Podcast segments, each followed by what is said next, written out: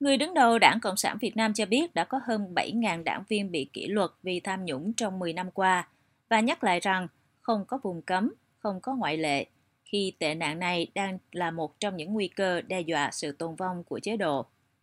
Phát biểu của Tổng bí thư Nguyễn Phú Trọng được đưa ra tại hội nghị toàn quốc tổng kết 10 năm công tác phòng chống tham nhũng tiêu cực giai đoạn 2012-2022 diễn ra vào ngày 30 tháng 6.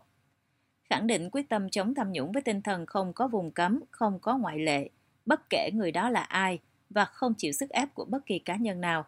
Ông Trọng cho biết, Việt Nam trong vòng 10 năm qua đã thi hành kỷ luật 2.740 tổ chức đảng, hơn 167.700 cán bộ, đảng viên, trong đó có 7.390 đảng viên bị kỷ luật do tham nhũng, bao gồm cả các ủy viên Bộ Chính trị, ủy viên Trung ương, các sĩ quan cấp tướng trong lực lượng vũ trang.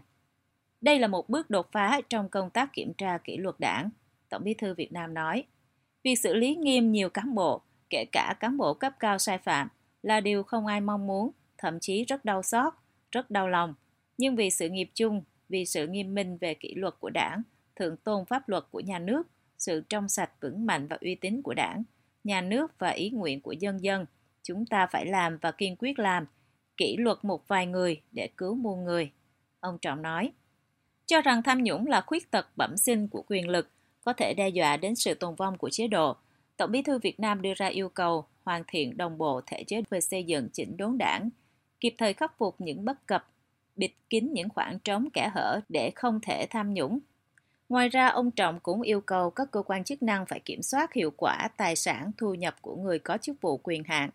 đẩy mạnh công tác giáo dục tuyên truyền, góp phần đẩy mạnh công tác chống tham nhũng để củng cố niềm tin của nhân dân và bác bỏ luận điệu sai trái của các thế lực xấu thù địch, chống đối, cho rằng đấu tranh phòng chống tham nhũng, xử lý cán bộ đảng viên sai phạm là đấu đá nội bộ, phe cánh. Phát biểu của người đứng đầu đảng Cộng sản được đưa ra trong bối cảnh Việt Nam đang đẩy mạnh chống tham nhũng, với hàng loạt các vụ bắt giữ những cán bộ cấp cao, bao gồm cả Chủ tịch Ủy ban Nhân dân thành phố Hà Nội Chu Ngọc Anh, cựu Bộ trưởng Y tế Nguyễn Thanh Long, cựu Thứ trưởng Bộ Khoa học và Công nghệ Phạm Công Tạc và hàng loạt các tướng tá thuộc lực lượng cảnh sát biển.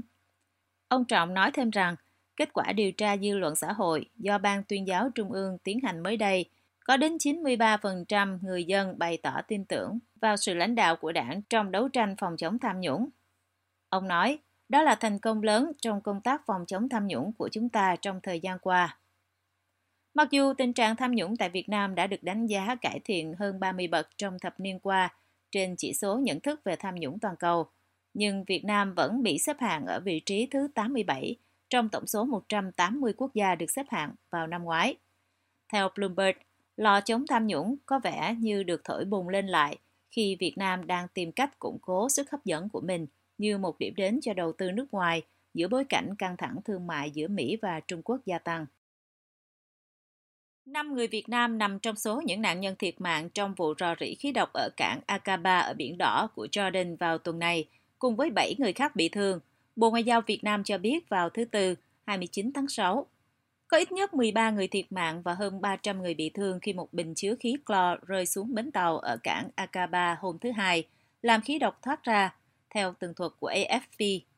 Bộ trưởng Ngoại giao Jordan Ayman Safadi hôm thứ Tư đã có cuộc điện đàm với người đồng cấp Việt Nam Bùi Thanh Sơn và gửi lời chia buồn tới gia đình các nạn nhân, khẳng định rằng các cơ quan chức năng Jordan sẽ phối hợp hỗ trợ Đại sứ quán Việt Nam trong công tác bảo hộ công dân và xử lý các vấn đề hậu sự cho công dân Việt Nam tử vong trong vụ nổ.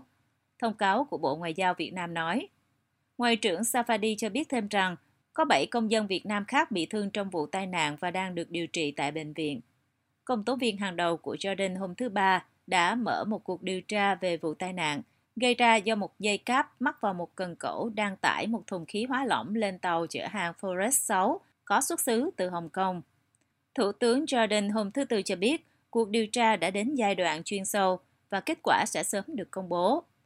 Aqaba là cửa ngõ hàng hải duy nhất của Jordan và là điểm trung chuyển cho phần lớn hàng hóa xuất nhập khẩu của nước này. Phía Việt Nam đã đề nghị các cơ quan chức năng Jordan hướng dẫn xử lý các thủ tục hậu sự đối với các nạn nhân bị tử vong và hỗ trợ Đại sứ quán Việt Nam tại Ả Rập Xê Út kiêm nhiệm Jordan trong công tác bảo hộ, giúp đỡ các công dân gặp nạn.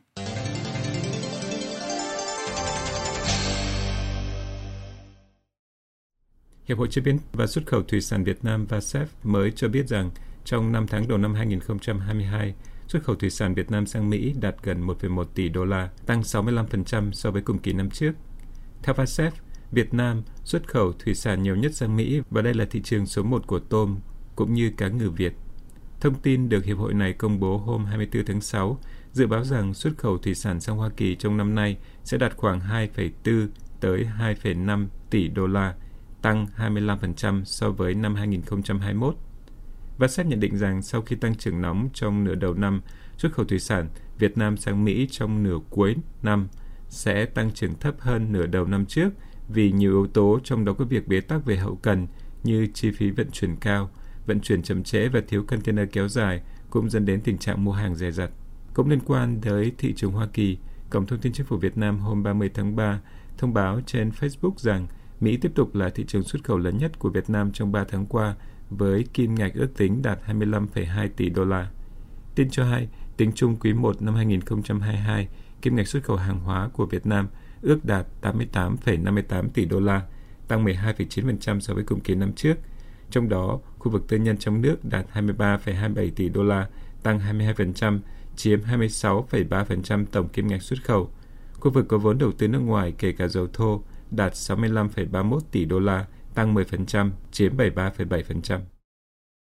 Đại sứ quán Hoa Kỳ hôm 29 tháng 6 cho biết, chương trình đối tác Thái Bình Dương 2022 PP22 vốn đang diễn ra ở Phú Yên tiến hành hơn 100 hoạt động y tế tại tỉnh này. Theo cơ quan ngoại giao này, chương trình năm nay có hơn 140 hoạt động y tế gồm các buổi đào tạo sâu rộng, trao đổi kinh nghiệm giữa chuyên gia y tế cũng như các ca phẫu thuật song song được thực hiện bởi các bác sĩ từ Hoa Kỳ, Việt Nam, Úc và Nhật Bản, những quốc gia tham dự PP22. Tin cho hay 10 ngày trước đó, tàu bệnh viện USNS Mercy thuộc Bộ Tư lệnh Hải vận Quân sự Hoa Kỳ cập cảng Vũng Rô thuộc tỉnh Phú Yên.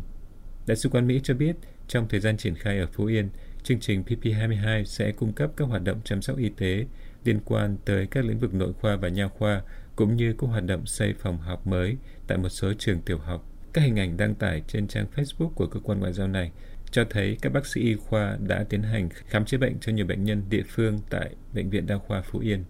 Trước đó, bệnh viện này thông báo trên trang web về chương trình phẫu thuật hợp tác giữa các bác sĩ giàu kinh nghiệm đến từ Anh, Mỹ và Úc. Các bệnh nhân, cả người lớn và trẻ em được kêu gọi tới bệnh viện để được khám sàng lọc và tư vấn cụ thể. Ngoài ra, tin cho hay, các chuyên gia y tế của Hải quân Hoa Kỳ và quân đội Úc còn thực hiện một ca phẫu thuật nội soi trên tàu bệnh viện USNS Mercy để các đồng nghiệp Việt Nam quan sát học hỏi và trao đổi kinh nghiệm. Tin cho hay đây là năm hoạt động thứ 17 của chương trình Đối tác Thái Bình Dương, vốn giúp tăng cường khả năng sẵn sàng ứng phó thảm họa và viện trợ nhân đạo đa quốc gia hàng năm có quy mô lớn nhất tại khu vực Ấn Độ Dương, Thái Bình Dương. Cổng thông tin của Phú Yên dẫn lời ông Đào Mỹ, Phó Chủ tịch Ủy ban Nhân dân tỉnh Phú Yên nói rằng PP22 sẽ giúp Phú Yên củng cố cơ sở hạ tầng, nâng cao sức khỏe cho người dân, nâng cao năng lực ứng phó với thiên tai và rằng sự có mặt của tàu bệnh viện Hải quân Hoa Kỳ Mercy càng cho thấy ý nghĩa nhân đạo của chương trình này.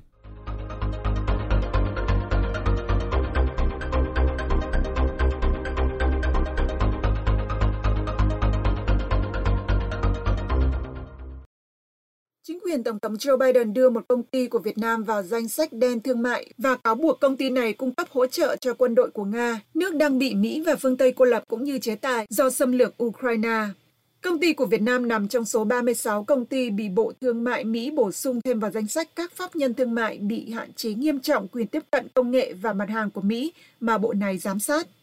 Bộ Thương mại Mỹ thông qua Cục Công nghiệp và An ninh hôm 28 tháng 6 cho biết trong một thông cáo khi ban hành một quy tắc mới rằng 36 công ty từ 9 quốc gia, trong đó có Việt Nam, bị đưa vào danh sách đen này vì tiếp tục hỗ trợ các nỗ lực của quân đội Nga bất chấp các biện pháp kiểm soát xuất khẩu nhằm đối phó với cuộc xâm lược của Nga ở Ukraine.